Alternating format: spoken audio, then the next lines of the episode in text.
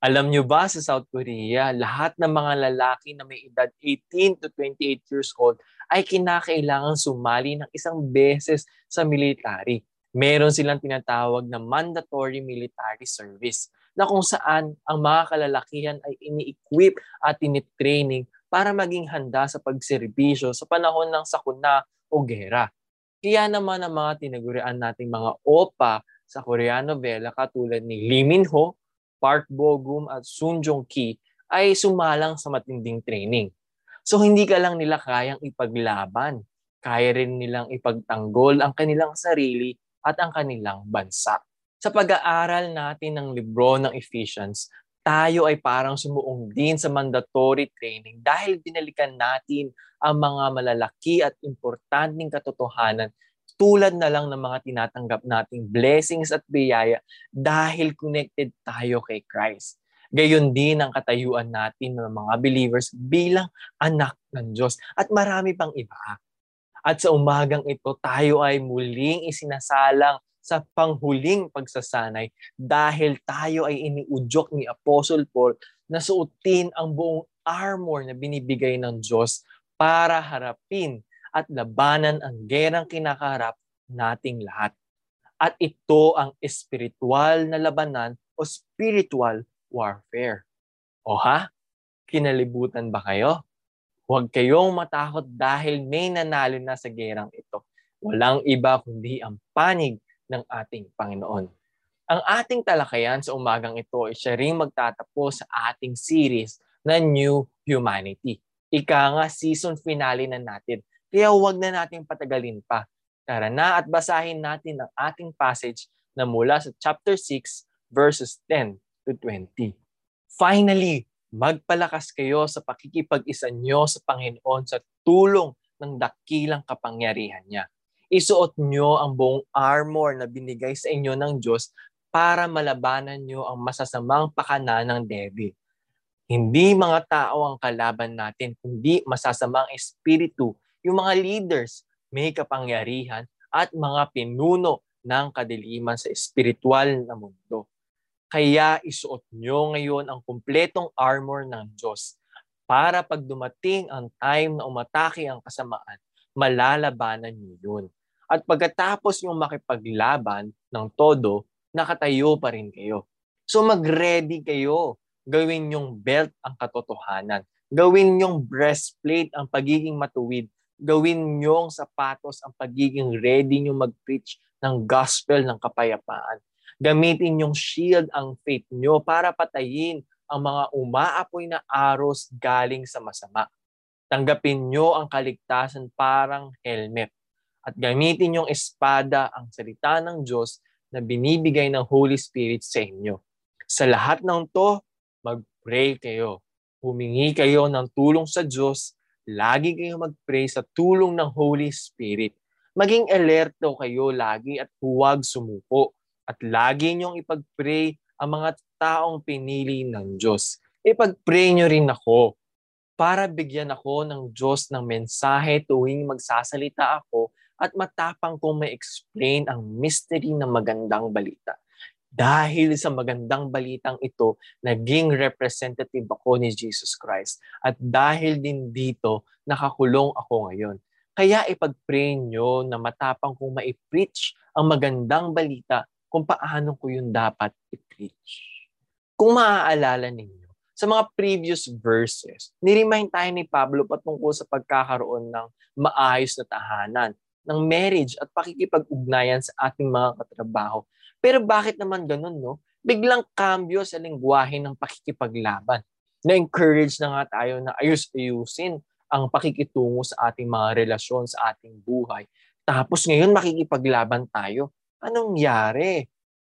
Ah, dito sinasabi ni Apostle Paul na naisin man natin na mamuhay ng matiwasay at ng may kapayapaan, ang buhay kristyano daw ay may kinakaharap na digmaan. So ito pala yung gustong iparating ni Apostle Paul, no? Nasa dulo ng kanyang pang paglalahad ng kayamanan natin kay Jesus na sa pagtatapos ng kanyang pagtuturo sa atin, nais niyang palalahanan tayong mga believers patungkol sa realidad ng espiritual na labanan na kinakarap nating lahat. Nasa likod ng physical dimension ng ating ginagalawan, meron din daw na matinding unseen spiritual battle na nagaganap. So paano ba ito? Anong klaseng gera ang nagaganap? Maaari nating hatiin sa tatlong tanong ang ating pag-aaral. Sino ang ating kinakalaban? Ano ang ating kinakalaban? At paano natin ito lalabanan? Punta tayo sa question number one. So sino nga ba ang ating kinakalaban? Dinidescribe ng malinaw sa verse 12 na hindi mga tao ang kalaban natin, kundi masasamang espiritu, yung mga leaders, mga may kapangyarihan at mga pinuno ng kadiliman sa spiritual na mundo.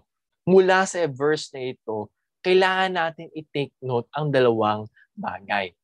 Una, ang labanan na tinutukoy dito ay yung maral wrestling o yung tipong face-to-face at malapitang combat hindi yung pangmalayuan.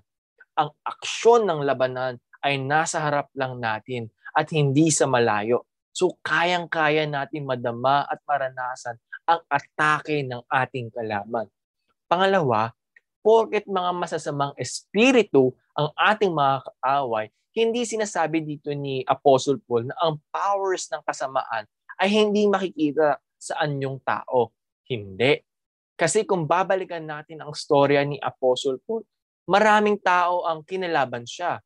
Marami ang bumabatikos, marami ang bumato, at nag-struggle din siya sa marahas na pagkakakulong sa kamay ng mga tao. Kaya ang punto dito ni Paul ay ang kasamaan ay maaring mag-anyong tao o gamitin ang tao para ipalaganap ito. Tulad na lang ng mga wars o gera, yung cruelty, violence na makikita natin sa ating lansangan o yung racism na issue.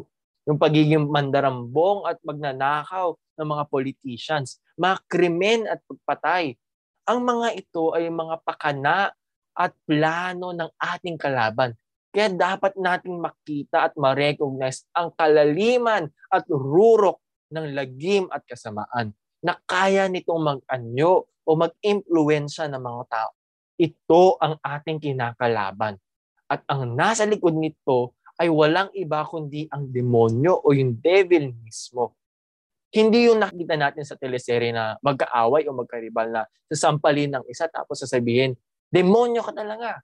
Hindi po iyon. Ang tinutukoy dito ni Apostle Paul ay yung punong abala na sirain ang ating buhay at ang simbahan. Ang term na devil ay English translation ng Greek na word na diabolos. Nang ibig sabihin ay accuser o yung mahilig magparatang. Ito rin yung salita na ginagamit para i-translate ang salitang satan sa Hebrew. At itong satan na ito ay siya yung tumukso kay Jesus sa ilang. At siya rin tinutukoy natin kapag sinasambit ang linyang, deliver us from evil, kapag tayo ay nagdadasal. At dito nga sa aklat ng Ephesians, full force din ang pagsalungat ng devil.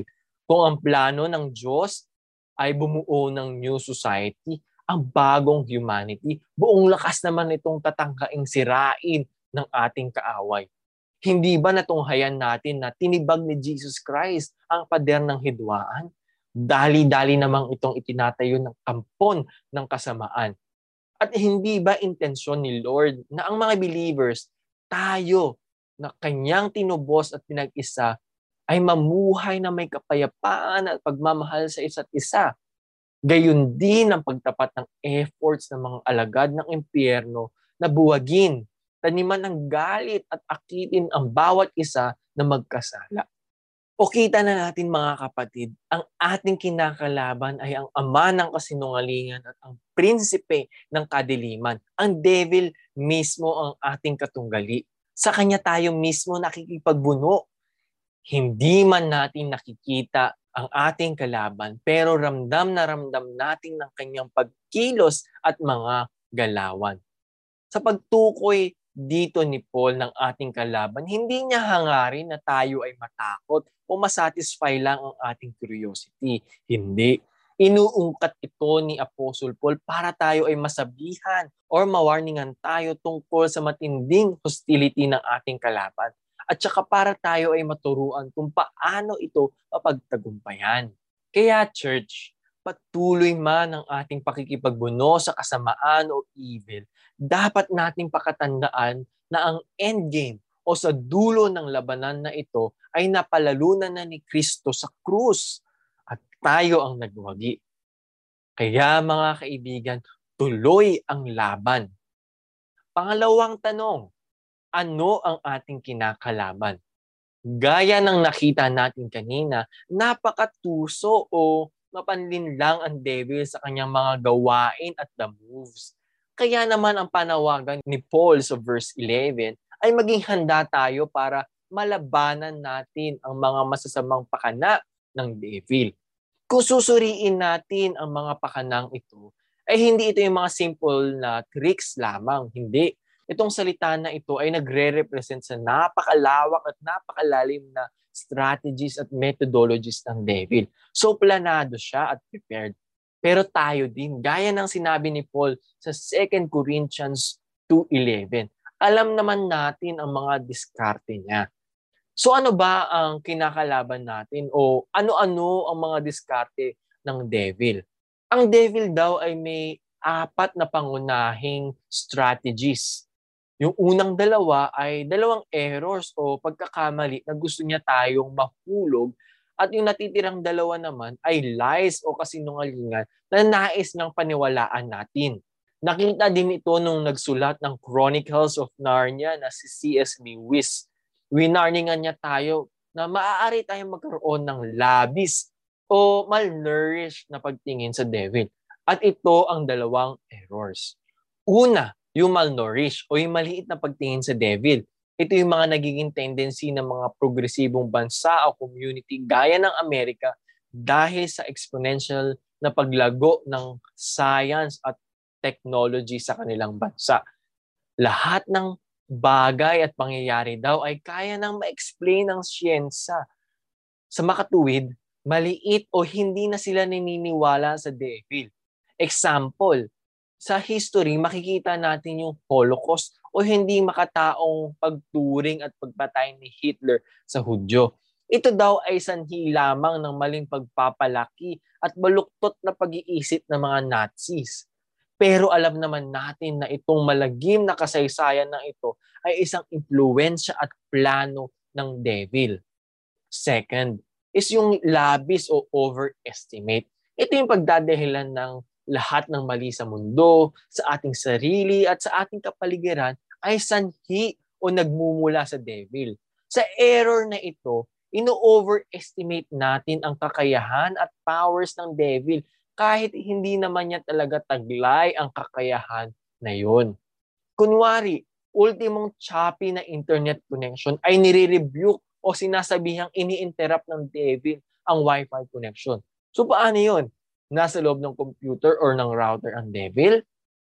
Pero mga kapatid, ito ang importante. Sa dalawang errors na ito, nasisiyahan ang devil dahil nami-misplace natin si Kristo hindi na siya ang nagiging sentro ng ating faith. Dahil keso na makapangyarihan ang devil sa lahat ng bagay o pinaniniwalaan natin na hindi siya totoo. Nakakahaka lang siya. Itong mga errors na ito ay isang unhealthy view at ginagamit na palaso ng ating kalaban. Kaya dapat hindi ina-ascribe ang lahat ng evil o pagkakamali sa mundo sa demonyo. At hindi rin dapat natin minamalit ang kakayahan nito. So iwasan natin ang mga errors na ito. Ang huling dalawang taktika naman ay sa paraan ng lies o kasinungalingan. Alalahanin natin mga friends, master na master ng devil ang magsinungaling. Ang dalawang lies na ito ay pinapain o tinatanim sa ating puso't isipan ng devil o ginagamit niya ang self-talk natin at pinapalala niya ito o ina-aggravate. Ang self-talk na ito ay ang temptation at accusation. Sa Tagalog, ang pagtukso at pagparatang. Ang datingan ng temptation ay yung sobrang taas ng pagtingin natin sa ating sarili. Yung bilib na bilib tayo sa ating kakayahan, kaya't nagagawa natin ang mga bagay na hindi dapat natin gawin. Dito sa temptation, makikita din natin na tinatago ng devil ang katotohanan about sa holiness ni God at ang pagkakagalit niya sa sin dahil itinataas lalo ni Satan ang pag-ibig ng Diyos sa atin. Ano ang itsura nitong inner dialogues ng mga ito? Example, yung gugustuhin natin na makuha agad ang reward o masatisfy ngayon pero hindi natin nakikita ang negative effects nito sa dulo parang premarital sex sa karamihan na masasatisfy ang hilig at layaw ng katawan ngayon pero hindi nakikita ang paglabag sa utos ng Diyos at ang maaaring malaking problema na maidudulot nito dahil sa maagang pagkakabutis. O kaya naman yung pagpapabangon ng mga sins. Like sasabihin natin na hindi naman ako nakikichismis, concerned lang talaga ako. O kaya hindi ako lasinggero, sociable lang ako, mahilig lang akong lumabas. Another one is yung pagko-compare natin sa mga other Christians na sasabihin natin sa ating sarili, eh, ginagawa niya nga yun, nagawa niya na yun. So ako rin, pwede ko rin gawin yun. At ito pa ang isa, napaka-familiar nito sa atin, na sige na nga, gagawin ko na ito dahil mamaya papatawarin naman ako ni Lord. Sigurado yun. Marami pang ibang example pero kita nyo na mga kapatid, napakatuso ng devil. Sa kabilang banda, ang paratang o accusation ay yung pagkakaroon ng mababang pagtingin sa ating sarili o pagsi-self-hate. Kaya ginagawa natin ang mga bagay na hindi dapat nating gawin. Dito sa accusation, tinatago naman ni Satan ang katotohanan tungkol sa pag-ibig ng Diyos sa atin at idinidiin ang holiness ni God at pagkakagalit niya sa sin. Ang itsura nito ay yung sasabihin natin sa ating sarili na sobra-sobra ang ginawa nating kasalanan at mga kamalian sa buhay na hindi na magagawang magpatawad ng Diyos dahil sa sobrang daming kasalanan. Dito mas tinitignan natin ang ating sin kaysa sa ating Savior o ating tagapagligtas. Na parang tinatanggalan natin ng kapangyarihan ang kanyang ginawa sa krus. Another version of this is yung iisipin natin na ang lahat ng ating pinagdadaan pagsubok sa buhay ay isang form of punishment mula sa God. So parang sinasabi natin na pinaparusahan tayo ni Lord sa mga problemang ating kinakaharap. At saka yung self-talk na pagdi-deny sa ating mga inner struggles at feelings, yung tipong sasabihin natin sa ating sarili at sa ating mga kapwa na alam mo kung Christian ka talaga, hindi mo dapat na-feel yan eh. At hindi mo dapat iniisip yan. Sa mga bulong na ito, hinahatulan at inaakusahan natin ang ating sarili at hindi natin nakikita ang tunay na kapangyarihan ng pag-ibig ng Diyos. Nare-recognize nyo ba ang mga lies na ito sa ating pang-araw-araw? Maging aware tayo dahil nga sabi ni Kuya Kim, di ba, lamang ang may alam. At dagdag pa, kung alam natin ang kilos at strategy ng mga devil, maiiwasan nating mahulog sa mga lies na ito. Church, totoo na mabagsik ang ating katunggali, ngunit mas makapangyarihan ang ating Diyos. Kaya tuloy ang laban. Third and final question, paano natin malalabanan ang devil? Sa mga nakaraang pag-aaral natin, pinractice natin mag-put off the old self and put on the new self. Ngayon, mai-encounter natin ang pinakahuling put on. And that is to put on the armor of God o isuot ang buong armor na binibigay sa atin ng Diyos. At ito ang kakailanganin natin para malabanan ang masasamang pakana ng devil at para pag dumating ang time na umatahe ang kasamaan, malalabanan natin ito ng todo-todo hanggang sa dulo. At makikita natin doon na nakatayo pa rin tayo. Ang expression ng kumpletong armor ng Diyos na makikita natin sa verse 13 ay hindi lang nagsasaad na ang armor ay binigay sa atin ni God. Hindi po. Dahil ang armor na ito ay siyang mismong sinuot at ginamit ni God. Kung titignan natin sa Old Testament, si God mismo sa ngalan ng Lord of Hosts o si Yahweh na makapangyarihan ang inilalarawan bilang isang warrior na may suot ng mga kagamitan na ito. Tulad na lang sa Isaiah 59.17, ang nakasulat ay, ang suot niya sa dibdib ay baluti ng katuwiran at sa kanyang ulo naman ang helmet ng kaligtasan. So to this very day, ang mga kagamitan at armor na ito ay pagmamay-ari ni God. Pero ngayon, ibinabahagi niya ito. Kaya't kailangan natin isuot ang kumpletong armor ng Diyos para sumabak sa gera at malabanan ang devil. Nilista ni Paul ang anim na kasuotan ng isang soldier or warrior tulad ng belt, breastplate o baluti, sapatos, shield o panangga, helmet at espada. Ang mga ito ay sumisimbolo sa katotohanan, pagiging matuwid, ang magandang balita ng kapayapaan, faith, kaligtasan o salvation, at ang salita ng Diyos. Kung titignan natin ito ng maigi, mga kapatid, praise God, dahil marirealize natin na hindi ito set of actions or list of do's and don'ts. So hindi tayo sinasabihan ni Paul na kailangan nating maging mas mabait o mas maging mabuti. Not at all. Dahil ang mga ito ay simpleng paraan para i-describe ang impact ng gospel o ng good news sa ating buhay.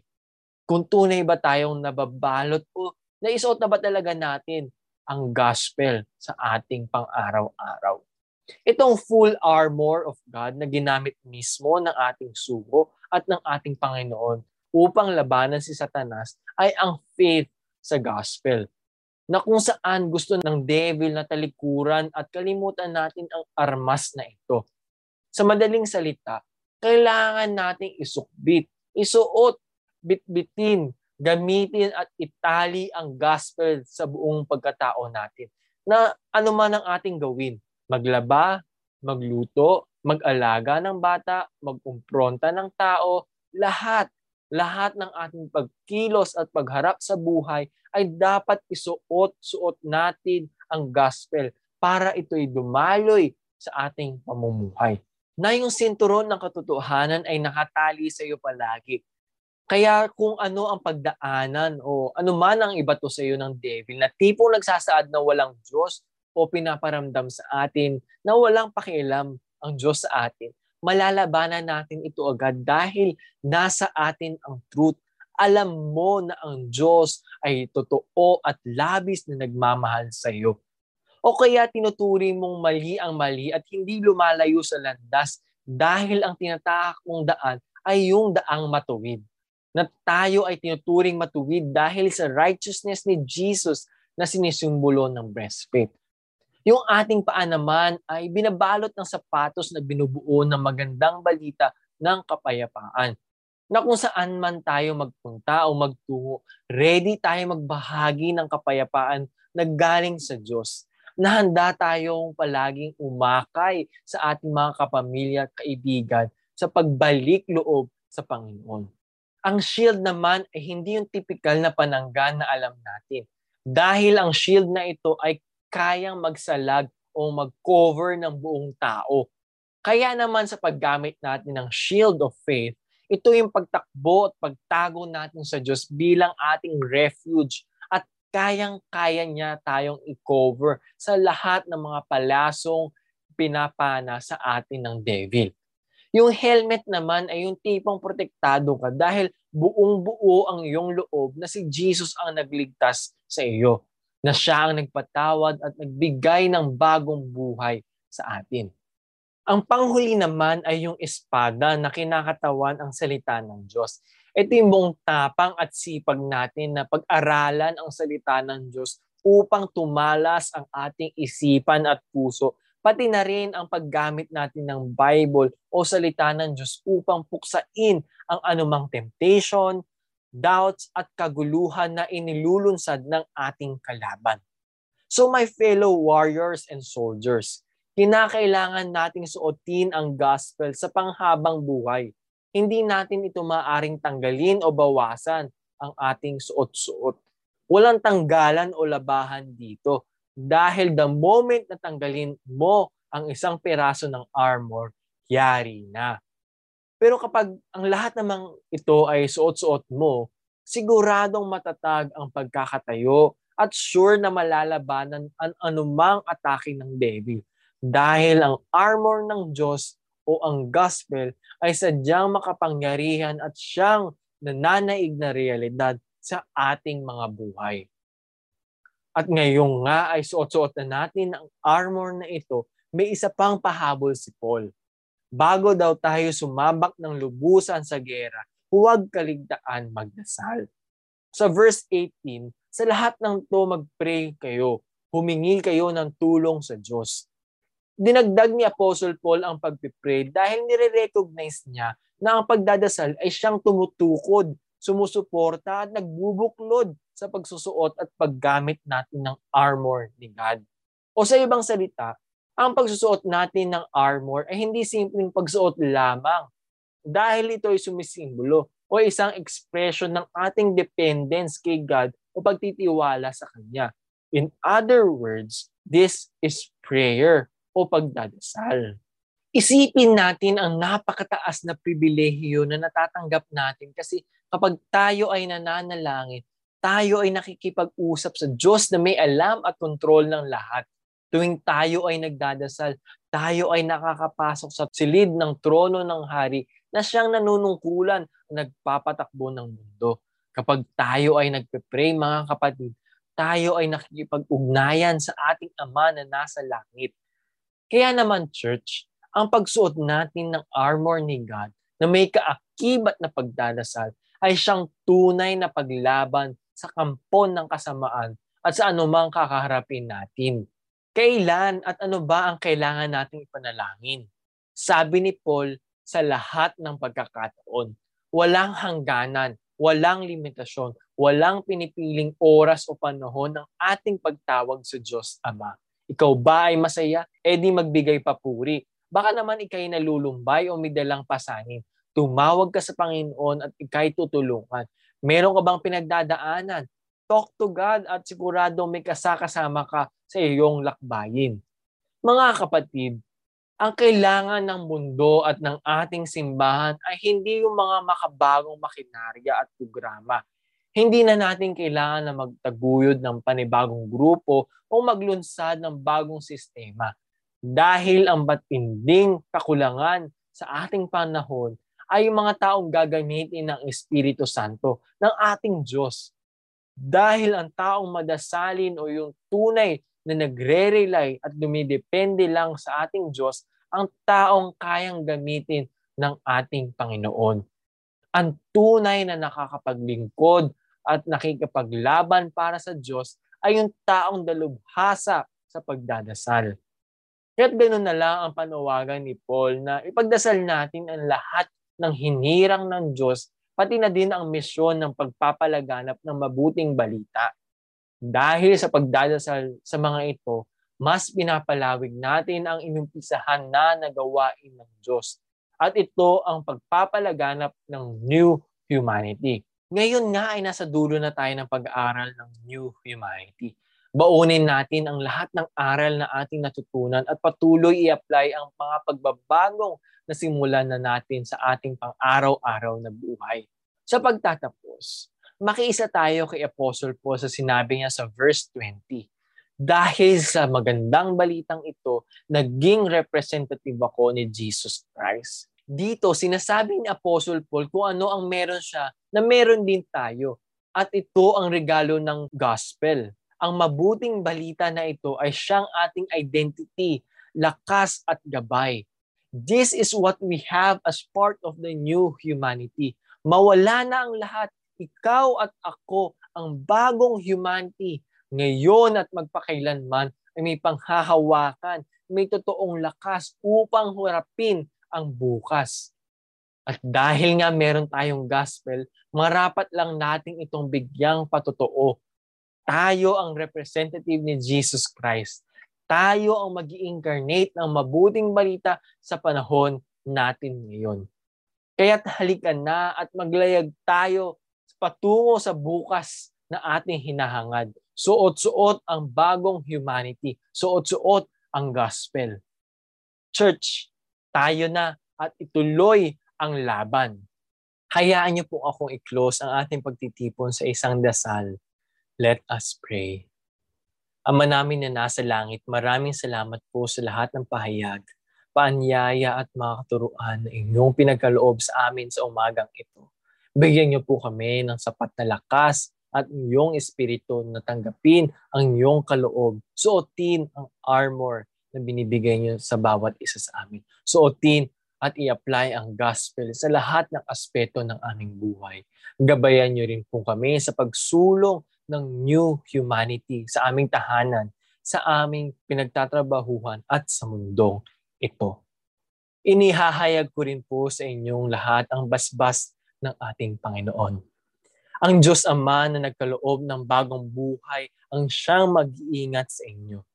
Si Yesu Kristo, ang ating Panginoon, ang magsusubaybay at sasama sa lahat ng lakbayin.